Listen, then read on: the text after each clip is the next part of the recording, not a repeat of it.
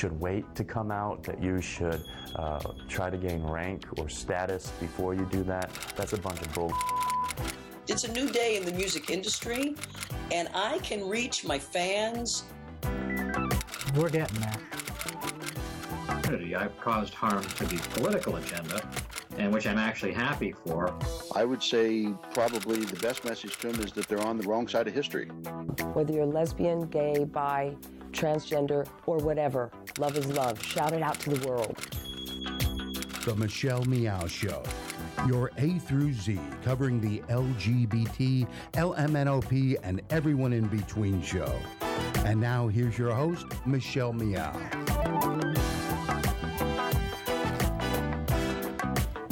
Welcome. Thank you so much for joining me here on this Tuesday in early November. Uh, thank you for bearing with me. I have been sick, so I've been out of the studio, uh, but hopefully, you've been enjoying some of the great interviews that we've been replaying. So, happy Tuesday. Like I said again, uh, John Zipperer of Commonwealth Club is not here with us. Um, we're starting a new program, and it starts this Thursday. So, his his co-hosting with me uh, will begin this Thursday. We're going to cover the San Francisco Transgender Film Festival. For today, we have a special guest, and I'm very, very excited to be speaking with him. Uh, he's on the phone with us. He's the director of The Normal Heart, which is playing right now at uh, uh, in San Francisco at Theater Rhinoceros, and that is John Fisher. John, welcome to the program. Hey, thanks for having me, Michelle. Uh, I've seen The Normal Heart on HBO. I also have seen uh, the play. I'm very excited to have it back here in San Francisco. But many people who might be tuning in for the first time here on Progressive Voices Network may not know about The Normal Heart, which is a Larry Kramer's play. If you wouldn't mind just giving us a very quick, brief history of The Normal Heart, that would be awesome.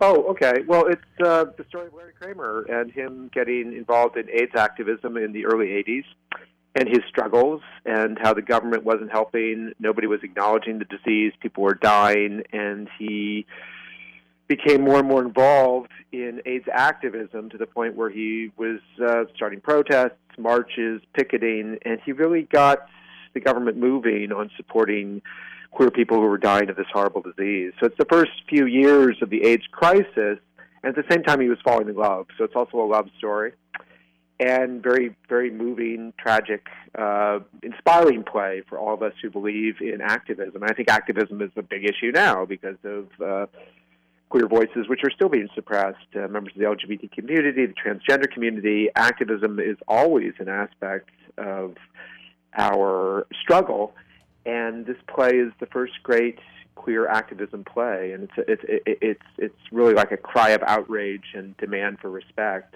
and um, mm-hmm. going back to the AIDS generation. Mm-hmm. Yeah, and just staying on that, you know, it, uh, the Normal Heart has been playing for for many years, um, and right. and there's no real, uh, you know, perfect year for it. I think that it's needed and necessary every single year, and just uh, uh-huh. one to be a reminder, but at the same time, two, education and informing the rest of our community of, of what happened within our community, and and That's also. Right. Um, you know, basically to tell stories of our lives, but in this year, I feel is a very important year to continue on these types of uh, storytelling or at least informing our community of such stories. And the reason being is you mentioned it earlier, you know, the uh, the the normal heart also has a lot of autobiographical moments of of uh, you know our community and and also the government's ignorance or ignoring of a situation that impacted our community and I just kind of feel like in 2017 there's sentiments of that happening, like turning a blind eye. What do you think? Oh, absolutely. I mean, you know, the tra- murder of transgenders is uh, is is up this year. 2017 was a horrible year for transgenders being murdered, and for there not being appropriate legislation and finding the people who were perpetuating these crimes. And I just think that outrage and demands for respect are always key to the queer community. I don't think that the, the work is ever done um, back when this play was written, it was really the you know, like gay acceptance supposedly had happened, the sexual revolution had happened, it was legal, but suddenly I think everybody who was queer realized that, in fact, there was still a lot of hate. And we seem to go through these generational things. It was AIDS activism, then it was uh, marriage equality activism, and now it's transgender activism. But the fight is never finished in this country. There is still a lot of uh, disapproval, hate, um, government ignorance, uh, lack of visibility, and I think that this play is it, it always gets back to the need to restate our position and our need for equality. And even if that takes us into some areas where we're just like screaming for attention, Mm-hmm. we have to do it. That's what Larry Kramer's all about. I mean, he's 82 now, um, and he's he's as angry as ever. I, w- I was just going to ask if you have any temperature reading at all of uh, how Larry Kramer feels about our current political uh, Oh, it's- situation. it's, it's, a mess. I mean, in a way, it's great for him because I think it keeps him alive. I think he just, you know, it gets him up in the morning. He's, uh, if you go on Facebook, he's just like, he's still, he writes only in caps. Cap, the, the cap lock has been on his computer for 40 years. Um, he only writes with exclamation marks. He is outraged about everything, about Trump, about everything, and so I think that this play is it, it, it's like the New Testament for him. It's his testament. It's his you know book of John. It's his it's his his cry for for for demand for equality, and he's he hasn't changed at all. And this play is all about outrage. And it's also about the consequences. I mean, the character, the Larry Kramer character.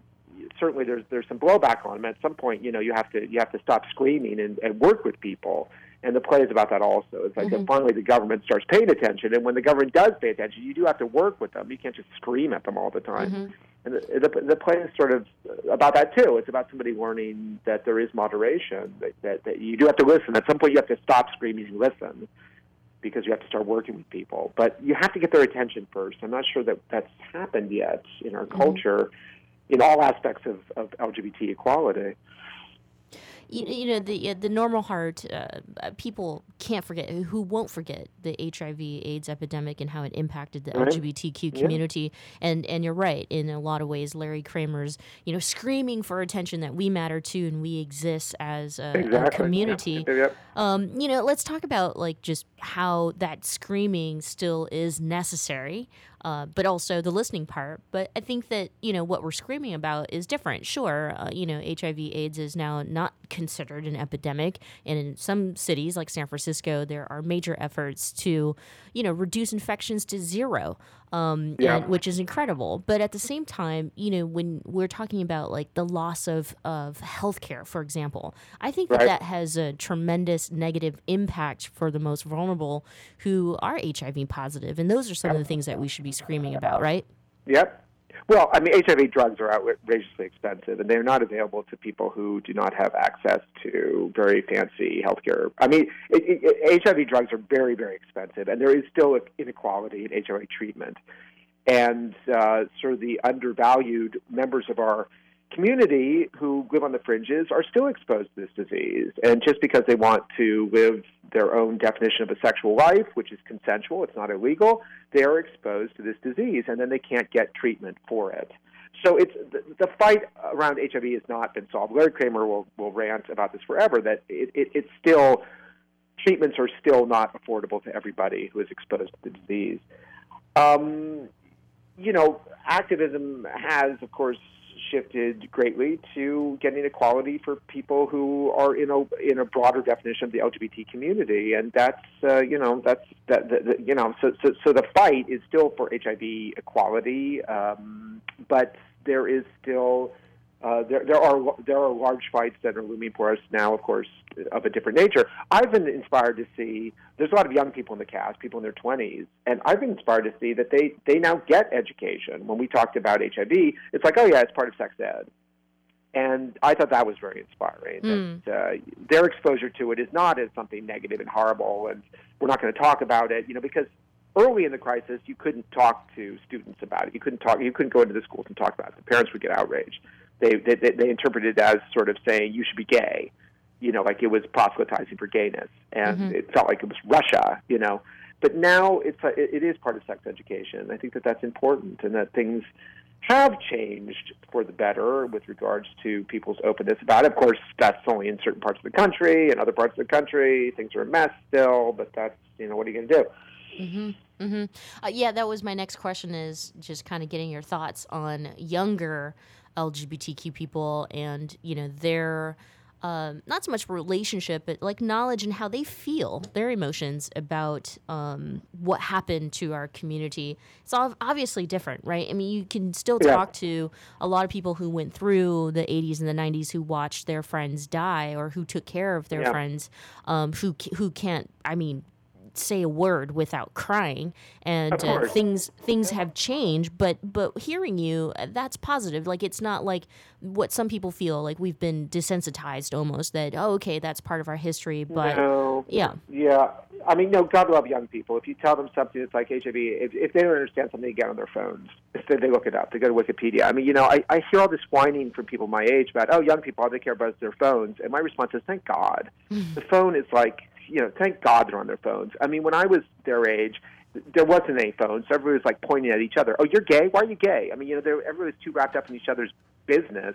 And now it's like you say something to them like HIV, Larry Kramer. If, if, if they don't know a name, they look it up. I mean, it, it's like it's like the babysitter. They've got something to, to occupy them all the time. They're never bored, and they're so much better informed. I think than my generation was. There aren't all these questions. It's like if, if they have a question, they get an answer from the phone, from social media, from something. And so I think, uh, I, and I think that that's very inspiring. And they're very mm-hmm. open-minded, and they're more and more liberal. And mm-hmm. uh, you know, because they have so much more information. I mean, how can you not be liberal if you have more information? I don't know. Is the South blacked out? I mean, does Arkansas like have like you know, is it like China, like they control it? I, I don't understand how people can be so ill informed in this country. Um, you know, it's just like it's it's amazing. This parts of this country, it's like how how do you not have the knowledge? like, yeah. what, what, are you looking at on your phone? I mean, just like boring stuff. I mean, I, I, I don't get it. Well, it's called fake news. It? it's called fake news. Yeah. Yeah. Yeah, it's just like um, you know, and I believe in fake news too. I think that a lot of news is bullshit. But then just read a bunch of stuff. Read five accounts of something, and then you'll mm-hmm. get the mm-hmm. real story. Mm-hmm. So I am inspired by young people. Um, yeah. I think I think that they I think that they they, they, they are they are the well obviously they're the hope of the future, but I think it's it's a good hope. Right, right. Well, let's talk about your own, you know, personal relationship as director of the Normal Heart. Uh, we're very excited. It's here in San Francisco right now at yeah. the Gateway Theatre. Um, uh, but yeah, like you know, what's personal for you? Why pick up this project? And, and of course, you know, working with Larry Kramer must be uh, just a, a, an incredible journey. He's he's amazing. The first time I read it was when it came out in 1985, and I just couldn't stop turning the pages. And I thought at the time, oh you know, this is just a great play about AIDS. But now I think it's just a great play. It reads to me like any great, great play. Who's Afraid of Virginia Woolf, The Doll's House, King Lear. It's just, it's like a page turner. And I think what I love about it, quite aside from what it's about, is how well it's written. It's like every scene is exciting. Every scene's like an argument or a romance or uh, a death scene. I mean, every single scene is like a little play, and each play is it's incredibly moving in a different way. And and my respect for it as as polemic, as a piece of political theater, has uh, has remained. But now what I love about it is just how exciting it is as as theater. And you know, we we, we play it very fast. I mean, the pace of our production is very quick. It's like an it's like an action film. It's like boom, de boom, de boom, de boom. Because I think that that's what the crisis felt like. Like it felt like it was just like spinning out of control. Like people are dying and nothing's happening, and we have to solve this problem. Mm-hmm. And it's like Rambo. It's like here's a problem, solve it, and mm-hmm. you, you have to solve it quickly. And at one point, um, uh, the Larry Kramer character says, uh, somebody says to him, and he just wait a minute. He says, "No, we can't wait a minute. Time is not on our side. You know, you, you, you, don't tell me to don't, don't tell me to calm down. Don't tell me to wait a minute." And that's what I love about this play is it never waits. Mm. It just bills along. It's like a runaway train. It's like at some point the track is going to run out and this thing's going to fly off into the middle of Chicago and start wrecking houses. Or, you know, it's like the plane's going to run out of gas. We better find a, a place to land. Mm-hmm. So I think it's just an incredibly exciting piece of theater. And I think sometimes gay uh, AIDS plays are kind of sad or they're kind of slow. They're about they're about death and loss, and this is very much about death and loss. But it, it, more than anything, it's about solve the problem, Right. solve the problem. And um, in that way, I, I really do feel like it's like it's like a, it's like an action movie or a, or a thriller. It's like how do we get to this point where somebody listens, and then how do we get them to listen, and then how do we get them to take action? So directing it, I've you know I've always emphasized you know momentum, pace, urgency. Um, even the love scenes, it's like people want love. They don't want love tomorrow. They want it now, and they you know they need to like you know assert themselves. And I think that that was very much about the early uh, queer rights movement. Was you know we've been without love, we've been without sex, we've been without you know being able to do these things that everybody else got to do, and then we had to make up time. You know we you know we had to we had to catch up. We had to catch up with the normal, which wasn't going to happen slowly. We need to do it fast. Right. Don't go away. We'll continue with the Michelle Meow Show right after these messages. Babe, I think we're ready. We're really doing this. Yeah, I'm ready for our family. So, where do we start? Starting a family is a team effort, and when life needs a little encouragement, Pacific Fertility Center will be right by your side. As a unified team of the best fertility specialists, guided by the highest ethical standards, Pacific Fertility Center provides patients with compassionate fertility care. Visit pacificfertilitycenter.com. The Commonwealth Club is a unique organization that brings together people from a variety of backgrounds to explore important issues as a community. Sooner or later, everyone worth hearing comes to our stage. From Marga Gomez to Richard Chamberlain, from James Hormel to Kate Kendall, leading thinkers, activists, politicians, and artists have come to the Commonwealth Club of California. Ted Olson and David Boies came here to discuss their winning legal strategy for same sex marriage. Jason Collins talked about gay athletes. The Sisters of Perpetual Indulgence discussed activism and good works. Actor and director Rob Reiner explained how he got Hollywood behind same sex marriage.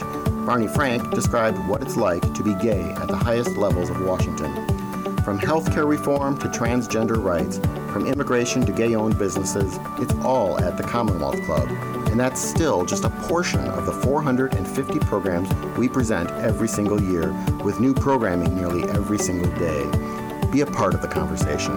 Learn more at commonwealthclub.org, download our free app in iTunes, and join us in person the next time you're in San Francisco. The Commonwealth Club of California puts you face to face with today's thought leaders.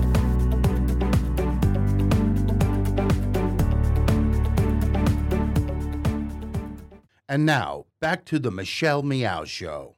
When you know when you read uh, historical news articles or even read about Larry Kramer, I think that the the description some people would say would would be that Larry was perfect at capturing anger, you know, anger Yeah, within the yeah. gay community. And so for you as the director of the Normal Heart in this play, and you know, I'm I'm sure of it that that emotion is at the the heart or at the center of this play and you know Yeah. kind of talk to us about capturing that and and with the actors and and also maybe even that might elicit some emotions from the audience and you get a new audience every time Right. Well, I think that uh, I think we can all relate to being angry about something, and I think that our culture teaches us don't be angry. It, it, it's weak to show anger.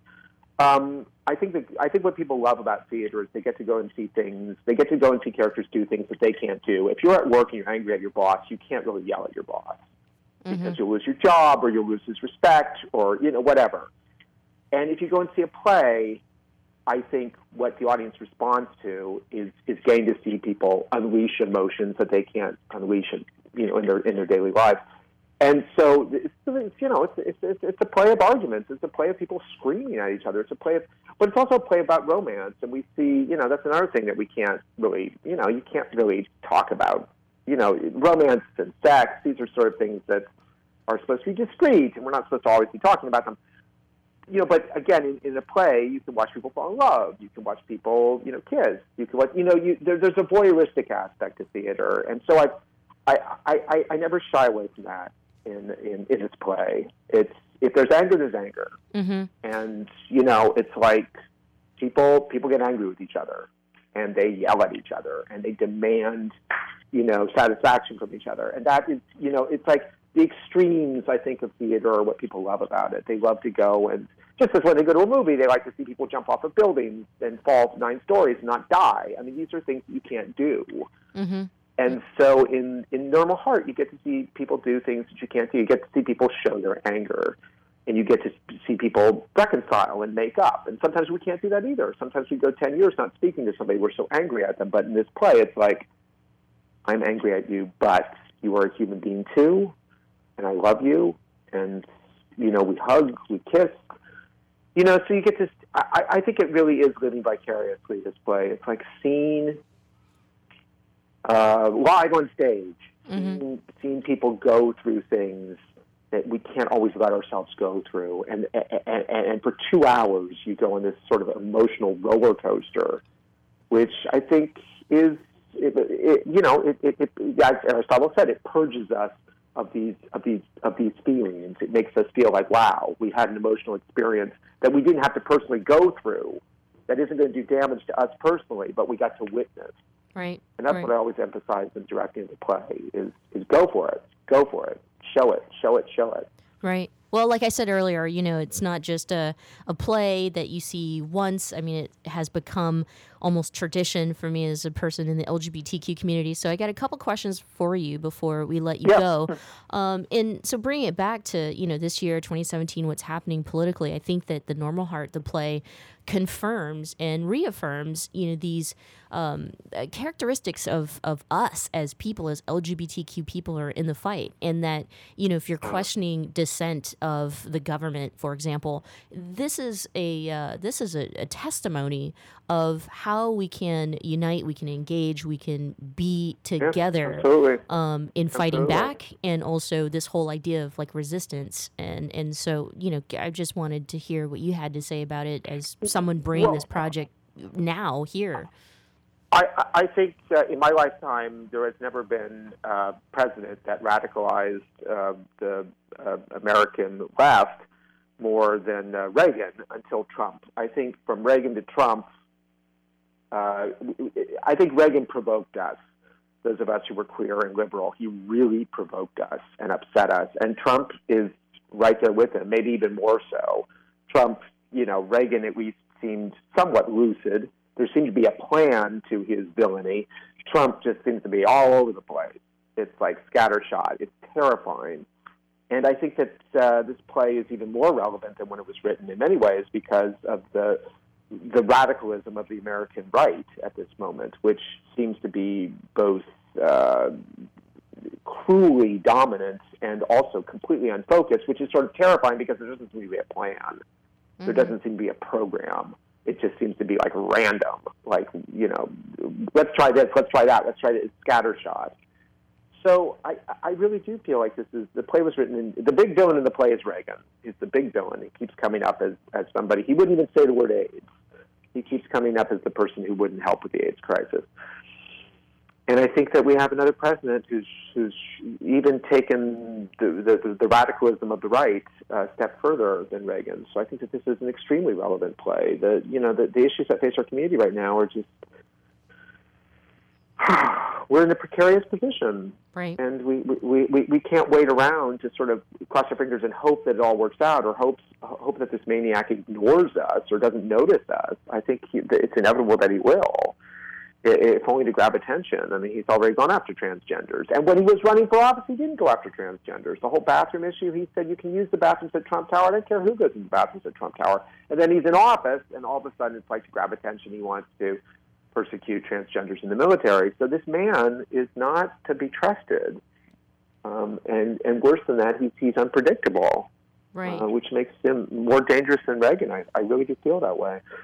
Um, so I think the play is very relevant. I think 2017 is its year. And, and you know, it was done on Broadway in 2011. It was done as a HBO movie in 2015. I mean, I think it, it, its relevance has, has reasserted itself in the last uh, few years.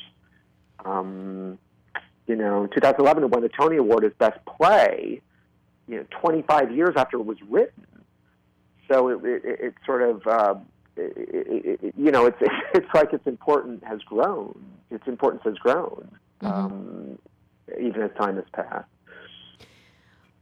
Go see Theater Rhinoceros is The Normal Heart by Larry Kramer. It's playing now until the 25th at the Gateway Theatre, so don't be confused. It's formerly the Eureka Theater. The Eureka Theater, it's the Gateway to Eureka. Both both names work. Yeah, the 25th. If you want to know more about it, you can read about it on our website, therhino.org, T-H-E-R-H-I-N-O.org. And you can also buy tickets there.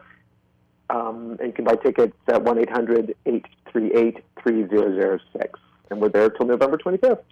We've been speaking with John Fisher, the director of the Normal Heart. And John, thank you so much for bringing the Normal Heart here to San Francisco. My last question for you before we let you go yes. is, uh, you know, so San Francisco has changed drastically, or, or you know, it's changed. Uh, cities change all the time, urban big cities, but but yeah. as of right now, it, it has changed in terms of you know even the LGBTQ demographic. Um, who do you think needs to see this play? You know, now today, as as, uh, as San Francisco um, goes. Well, I, I, you know, I think um, I think anybody who sort of questions uh, the relevance of queer outrage, you know, the, the, necessity of growing as queer people needs to see it. If you if you if if you're emerging, if you're queer now and you're and you're sort of emerging into the community, I think it's a great play for you to see because I think that when I was young and coming out, I didn't really know. I mean, the, the, the gay community, the gay world seemed very monolithic to me and kind of scary, and I didn't know where I would fit in. And I think the play really is about the inclusiveness of the gay world. And I think that I especially love it when young people come and see it because I feel like it, it, it it makes them feel like it's okay you know, this this this community embraces everybody, and it's not something that's exclusionary. It's not saying like you know you can't belong. You can belong. We are about belonging. I also like it if people see it who are somewhat older, and people who think you know like oh what are these people screaming about? I mean what's the big deal? I I just think I have friends my age who you know I think have sort of settled into a suburban lifestyle and sort of feel like, yeah, you know, the fights are fought. And I think, no, they're not. This is just as relevant, and I think you'll hear a lot of relevance in this. You know, and we have all sorts of ways of coming to see the play. You said San Francisco has changed. Yeah, it has changed. It's like uh, pied a terre city. It's like for rich people, mm-hmm. and we we try not to make our theater about rich people. I mean, if you go to back to Broadway or something, it's like two hundred dollars a ticket. Hamilton's a thousand dollars a ticket. That's not what our theater's about. Um, if if you want to see our play, get a hold of me. Go on our website. If you don't have money, we will. I want you to see it. I want you to see the play. It's not about. This is not theater that's about making money. I mean, of course it is. It's a mm-hmm. business, but it, we want people to come see it. That's mm-hmm. the bottom line. We don't want you to feel like you're you can't. We have all sorts of deals, and we're on Gold Star and half price ticket places, but also, you know, we just like people to come. We like all kinds of people to come. You know, our last show was like a was like going to a gospel church. The audience was like shouting through the whole show, talking back to the stage. It was wonderful. And so it's like that's another thing about live theater that I think is important is that anybody can come, any any economic background can come, and you can do whatever you want. You can't like throw things at us, but if you if you agree with something, you can say, yeah, sing it. You know, let's hear it. Yeah, you know, it's like right. you, you know you're there, you're living the people on stage are living. Every performance is different. So. John, thank you so much for joining us here on the Michelle Meow Show and sharing the normal heart with us. Thank you so much, Michelle. It's been a pleasure. Get tickets at therhino.org. Don't go away. The Michelle Meow Show continues right after this. This is a true story about two best friends who fell in love and moved across the country to the city by the bay. After many years of dating, Jen and Jacqueline are now planning their dream wedding. It's a big moment in everyone's life when you say I do, especially when you can make choices for your authentic life and your loved ones too. Congratulations, Jen and Jacqueline. Live your authentic life. A special message brought to you by Weatherford BMW. Babe, I think we're ready. We're really doing this. Yeah, I'm ready for our family. So, where do we start?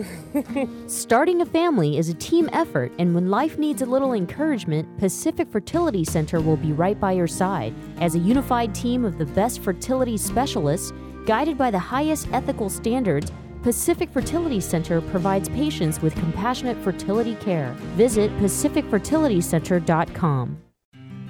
Many nonprofits rely on events to raise money, create space for community gathering, and offer opportunities to network. But how many hours in a day do community leaders have when they're busy changing the world? Imagine your next event, gala, festival, or celebration professionally executed with creative ideas and ideals to match your community service. IDK is the community's trusted event production company. Visit idkevents.com for all your event production needs. Thanks for listening to the Progressive Voices Network, streaming the best in progressive talk 24 7. Keep the progressive conversation going on on Facebook. Like us at facebook.com forward slash progressive voices. On the Progressive Voices Facebook page, we update the stories that our hosts like Thom Hartmann, Stephanie Miller, Bill Press, and Leslie Marshall will be talking about during their shows. And we share great news, commentaries, opinion pieces, and videos from all over the progressive world. Always progressive, always on. Be part of the progressive conversation. Like us at facebook.com forward slash progressive voices. And now, back to the Michelle Meow Show.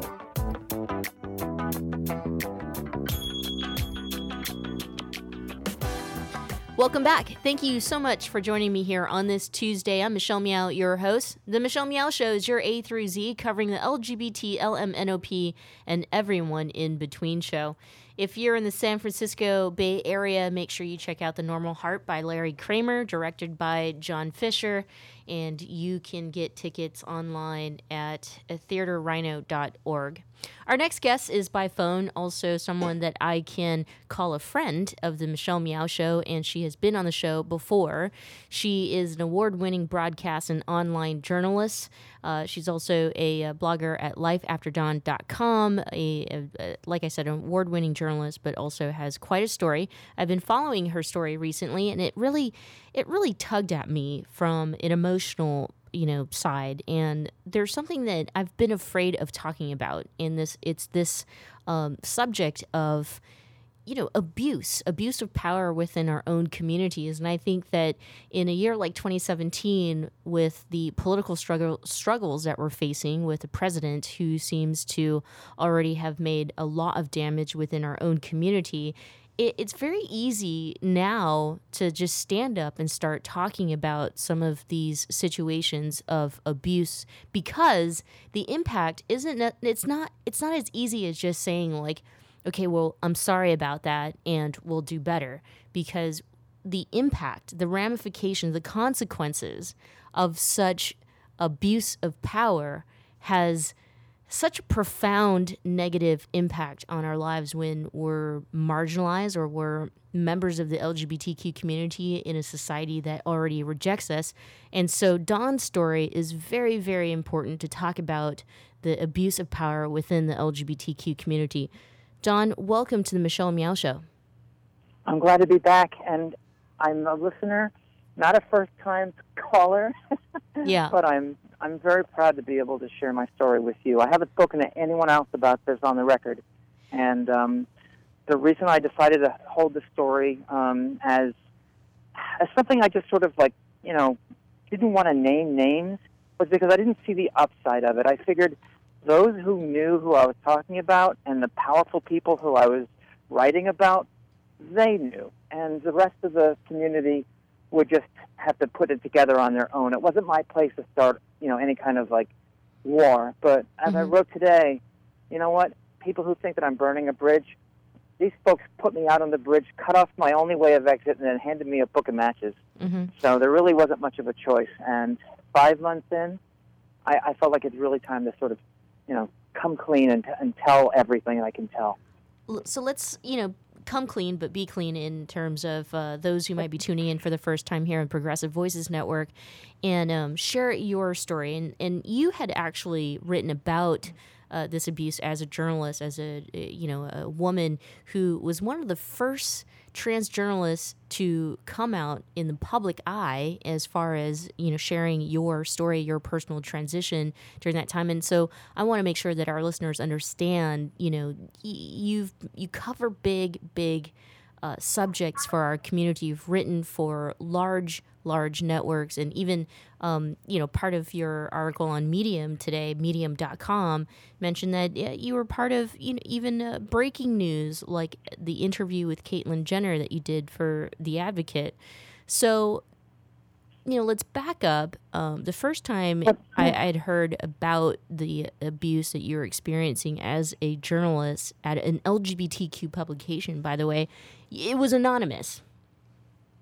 Yeah, I decided not to name them. Um, this, this is all because, you know, when I first came out in 2013, which, even though it's only four years ago, it was like the prehistoric days of trans people coming out. Um, it was before Laverne Cox, before Caitlyn Jenner, um, uh, Janet Mock. Chaz Bono was like the only really big name in our community, and Laverne was was out, but not a big name. And I was the first uh, transgender journalist in network television news. So I came out at ABC News. It was, you know, tabloid fodder. I had reporters hiding in bushes outside my house and going up and down the block asking people if they knew the tranny next door. It was a really dark time. Um, after a couple of months and some mental health issues, ABC finally decided, you know what, we've had enough of the tabloid headlines, and they fired me for so-called performance issues. I got a job at The Advocate. I started as a writer, and I worked my way up to news editor. And like at ABC, I was the first staff person uh, who identifies as trans to be on the team. And it was a great honor. I, I loved working at The Advocate. I had to leave for personal reasons, for family issues. And I quickly transitioned to a job over at LGBTQ Nation, which is owned by Queerty. I was uh, a writer there and also moved up to the assistant editor job. Like those other two jobs before me, the first transgender editor. I wasn't staff, I was freelance, but I felt like I was in a position that no other trans journalist in um, the LGBT media had achieved. Um, I really felt a responsibility. I felt like I um, represented us in a way that I hope people saw as a positive. And then after about a year and two months, after being um, given pretty much, you know, a, a, an open uh, invitation to to cover our community, um, it suddenly came down after a week of filling in as the editor, being the, the running the website and, and breaking some exclusive news and doing, I thought, a really good job. They told us they were budget cuts and they had to fire two people. The irony was, as I wrote in September, they fired the only two trans people on the team, and I was one of them. And I didn't want to name them at the time because, well, first of all, it just didn't seem to suit anyone's purpose to make it a, uh, you know, a pointing fingers piece. But I did want people to know that it's not like It's, how do you how do you have a budget cut that only affects transgender people? We face incredible discrimination. We have faced incredible economic um, uh, disadvantages. Right. And to take the only two people on the team who have the hardest row to hoe and make them the target of budget cuts, why not spread that around? Why is it that, um, you know, of, of a team of 15 people or so, and 13 of them, 12 of them being uh, gay and one bisexual, and two trans, why would you why would you make the trans people the only targets of the of the cuts? It just didn't seem to be fair, and that's why I decided to tell the story. The reason I'm telling it again now is because it's been five months to the day, five months and no job. Uh, Mm-hmm. I've, I'm still writing. I write for uh, a couple of publications, including NBC News. Um, I'm, I'm very fortunate to have those opportunities. Um, I write for The Advocate. I've got a piece that they're editing right now. I think it'll be a very big piece. I, I write for a few other publications that I'm very happy to write for, and um, it's just not enough. It's it's Right. piecemeal. This Yeah. this is my steady gig, and you know what? Uh, Just a little backstory. I'm I'm a single mom. I have three kids, and if this was just me having a tough time, you know, we all have a tough time. But I've got three kids who depend on me for everything, and I've got to support them. And I, I just can't be silent anymore. Thank you for that, and that's where I want to go with this. It's it's more about you know the impact, and and we need to talk about these impacts on our lives, uh, financially or economically at least. When activists or LGBTQ uh, organizations and, and all these mega organizations that are fed off of the backs of like corporate sponsorships, for example, right? Talk about the issues that impact our lives, especially the transgender community. We need to also be very careful about how within the community we're impoverishing our own community members in a lot of ways. So, for example, it's like you've got an LGBTQ, you know, media network, and in your article and talking about, you know, spending large amounts of money for meetings or going on these, you know, types of vacations or non or working. Um, working vacations, retreat, they call it, yes, a yeah. business retreat or whatnot. And when you've got, you know, transgender people let's not even you know talk about the writers the the the folks who you know contribute to uh, for the cause you know what i mean? Like it, it's like when we have people who are absolutely um, hungry who are starving for a chance in life and we do something like this. We uh, let go of our only transgender writer and and also put them in position where they are not able to get basic resources, that doesn't only impact you as a person, that impacts your entire family, that impacts your community, and then it also sends a message to the rest of our community of where our priorities are in terms of providing resources for our most vulnerable. So that's why I wanted to talk to you about your experience.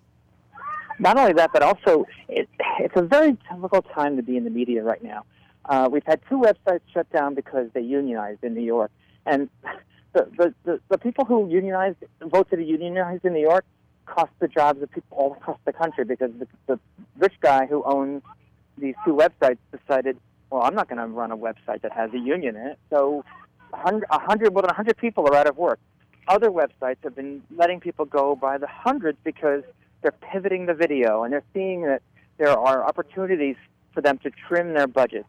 And it's also that time of year where um, the budgets are very tight, and by trimming the bottom line, they feel that they can do better for their investors, for their um, for their own bank po- their own pockets and, and bank accounts. So the media itself right now is consolidating. On top of that, it's a different media than the mainstream media. The LGBT media is and has always been uh, less paying, less secure, and it basically does not have the usual perks that you might expect at, say, the New York Times or uh, a big television network. Um, these are these are struggling operations, and you know they serve a very important important purpose in our community.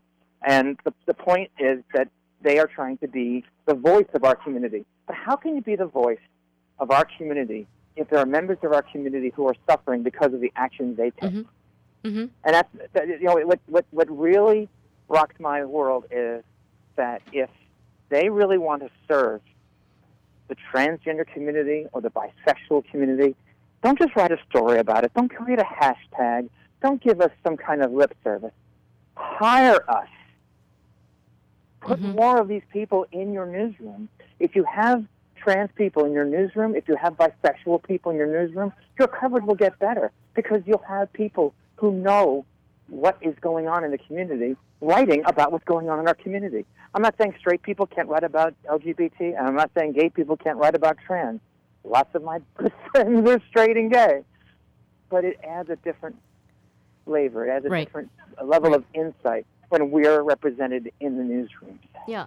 I think that what I'm talking about also, you know, which if you pull back and you look at it from the big picture perspective, I hear it and I see it like all the time. Like as a community, we're talking about transgender rights and transgender uh, uh, issues as if we're all unified, uh, you know, in this fight for transgender rights. Yeah, and then Yeah. and then you know then our actions say otherwise, right? And and so I get that you know LGBTQ media. Hi, hello. I can't hire anybody, um, or you know pay myself even. If you were, I'd be, I'd be, I'm on your case right now with a resume. But Right. no, I agree. Right. I but, agree. And but see, but we we also then shouldn't.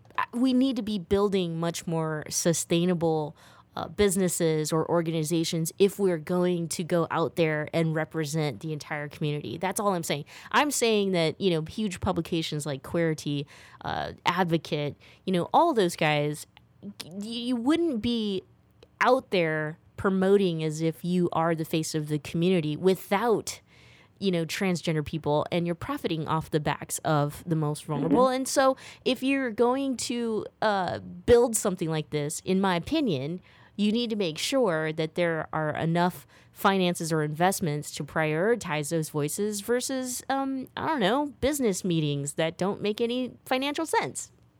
Well, I'll give you two things. People have asked me, how do you know that they discriminated against you? Maybe they just, you know, got rid of two people and it didn't occur to them that, oh, they're the only trans people on the team. Well, my answer to that would be if they didn't know, they should know. Our job is to report on diversity and inclusion and on discrimination. And you need to look at the optics of it. If they're just dumb and they don't realize, gee, by letting these two go, we're letting go the only trans people on the team, then they're not really thinking. And it's not that I want to be labeled trans and I want to have a big T around my neck. It's that I can't hide it. I can't deny it. It is who I am, and it affects me economically. It affects the people I owe money to. I have bills. I have um, creditors. I have people who depend on me to be able to pay them.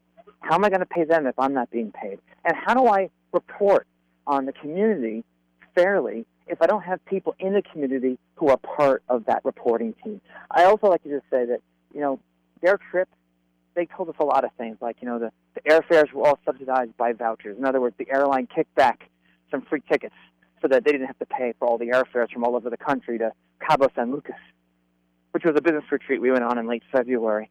Uh, but who paid for the big party at an LA hotspot? Who paid for the hotel and the and the villa that we stayed at that was thirty five hundred dollars a night for four nights? Where did that money come from? And then how six months later do you say, oh, we have to cut the budget thirty percent? Well, were you not paying attention when you were spending all that money for free wine and mm-hmm. margaritas all day? Don't go away. We'll continue with the Michelle Meow Show right after these messages. The Commonwealth Club is a unique organization that brings together people from a variety of backgrounds to explore important issues as a community. Sooner or later, everyone worth hearing comes to our stage. From Marga Gomez to Richard Chamberlain, from James Hormel to Kate Kendall, leading thinkers, activists, politicians, and artists have come to the Commonwealth Club of California. Ted Olson and David Boies came here to discuss their winning legal strategy for same sex marriage. Jason Collins talked about gay athletes. The Sisters of Perpetual Indulgence discussed activism and good works. Actor and director Rob Reiner explained how he got Hollywood behind same sex marriage. Barney Frank described what it's like to be gay at the highest levels of Washington. From healthcare reform to transgender rights, from immigration to gay owned businesses, it's all at the Commonwealth Club. And that's still just a portion of the 450 programs we present every single year, with new programming nearly every single day. Be a part of the conversation. Learn more at commonwealthclub.org, download our free app in iTunes, and join us in person the next time you're in San Francisco. The Commonwealth Club of California puts you face to face with today's thought leaders.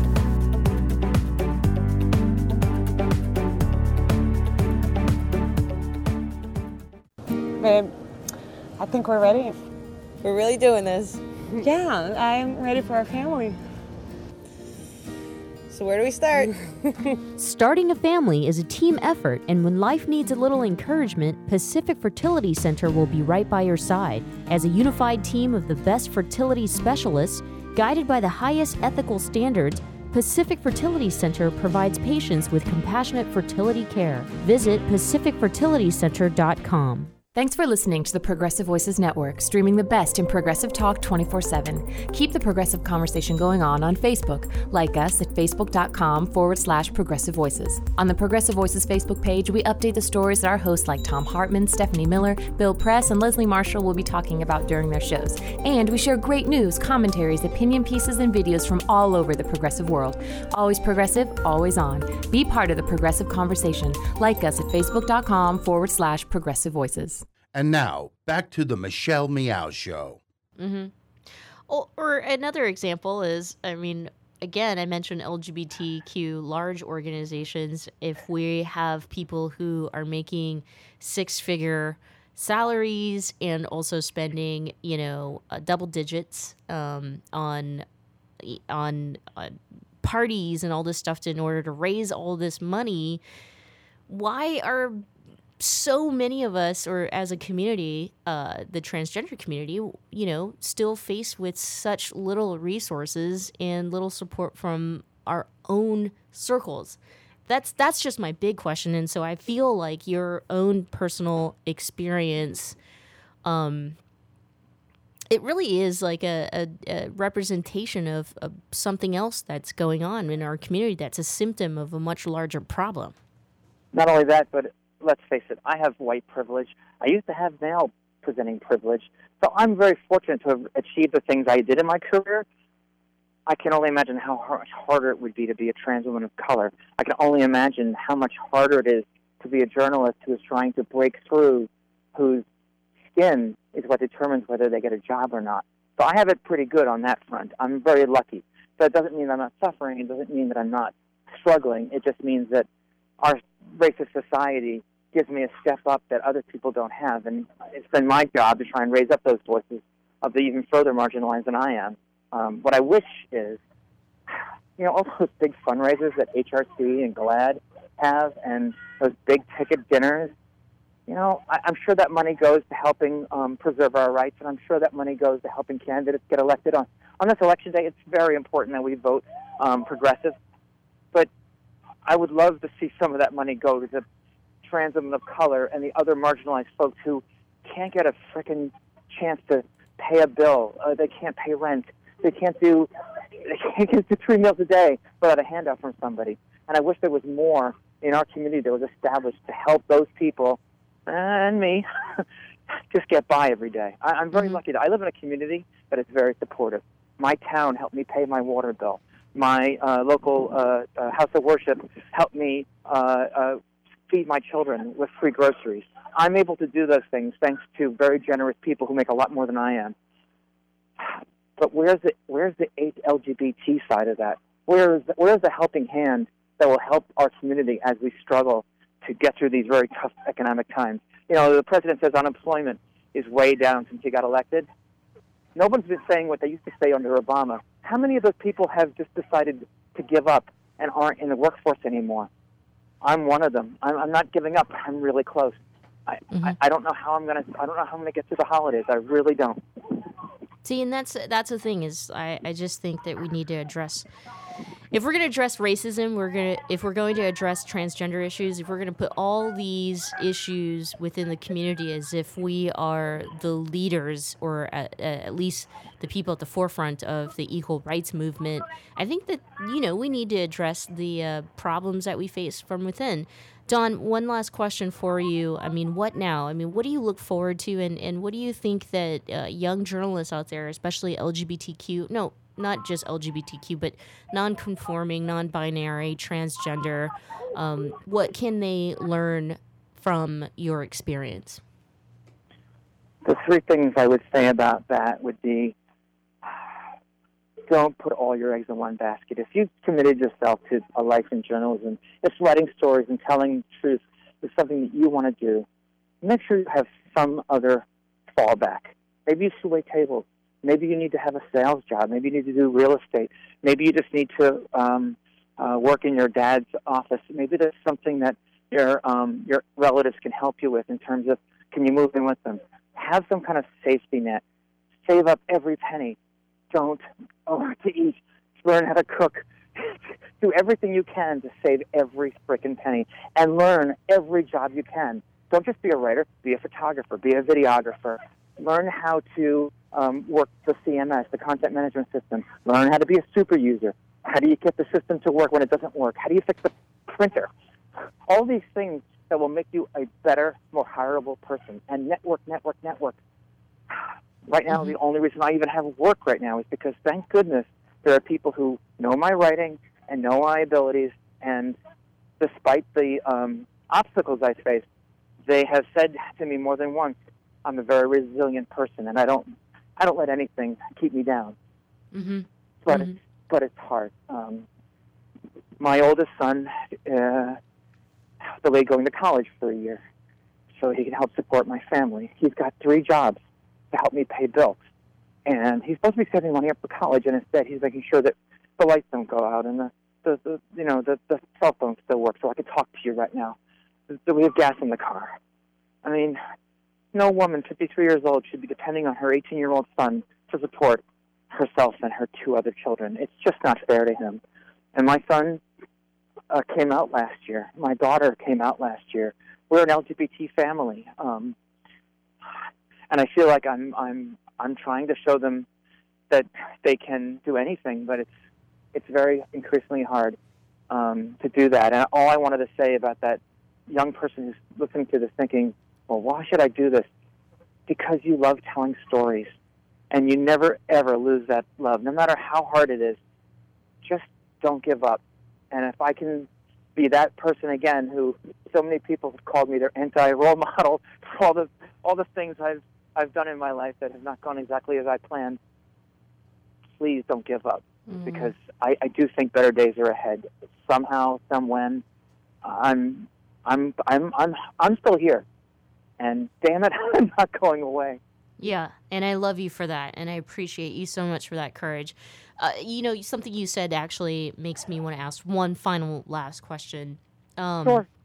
And that is, you know, where do we go from here in terms of, uh, yes, exposing the bad practices of even um, companies, organizations within our own community, like Queerty?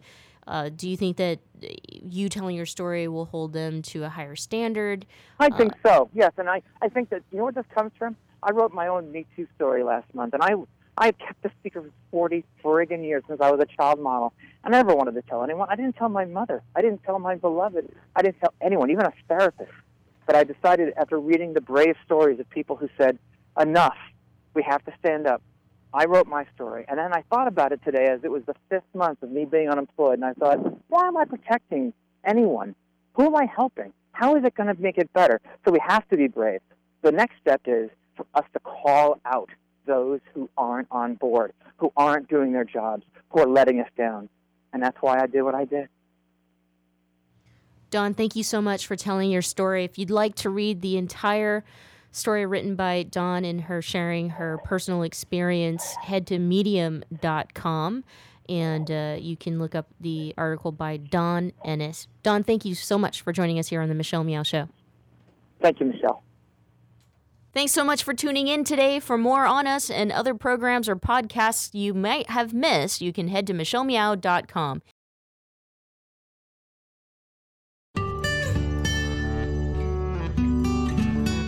The spotlight on success and achievement goes to LGBTQI members of the Bay Area who have demonstrated an incredible amount of success. We're very proud to announce that this month's spotlight on success and achievement is Rick Welts. Well, it's been an unbelievable stretch of time, obviously. Uh, everything the Warriors have gone through this season, really a magical season that ended in a championship. Uh, and now to, to top it off a week later with the opportunity to participate in the Pride Parade in San Francisco, it's, uh, it's a pretty wonderful time. You know, it's been a journey, right? We're all on our own personal journeys, and uh, the last four years has been a remarkable part of my life, but it, it's definitely a part of my life. Uh, you know, the decisions I made four years ago to come out in the way that I did, obviously, you know, I had decided I was signing up for something going forward and being part of the discussion. Uh, and, you know, I welcome that. And this is, uh, you know, for me a real honor to, to be participating in this way. And I guess in, in some ways it, it will be a demonstration of how far professional sports has come in, in a very short period of time. Uh, not as far as our society has come, so I think we have a lot to celebrate. Wow, I, I don't think I have any secrets. I don't think I'm that mysterious. You know, I've got a uh, pretty simple life. I like pretty simple things. You know, I've, I've got a great partner. His name's Todd Gage. Uh, he has two wonderful children, a 14-year-old girl and a 10-year-old boy. I, I uh, got off the parade route, got into a car with them. We drove to Lake Tahoe, and I got to watch 14-year-old girls play four soccer games over the course of the weekend and then drive back to the Bay Area. So that's my idea of an exciting weekend, you know, spending it with the kids and my partner and getting to do, you know, the most basic things that any family would get to do. Spotlight on Success and Achievement presented by Wells Fargo. Together we'll go far.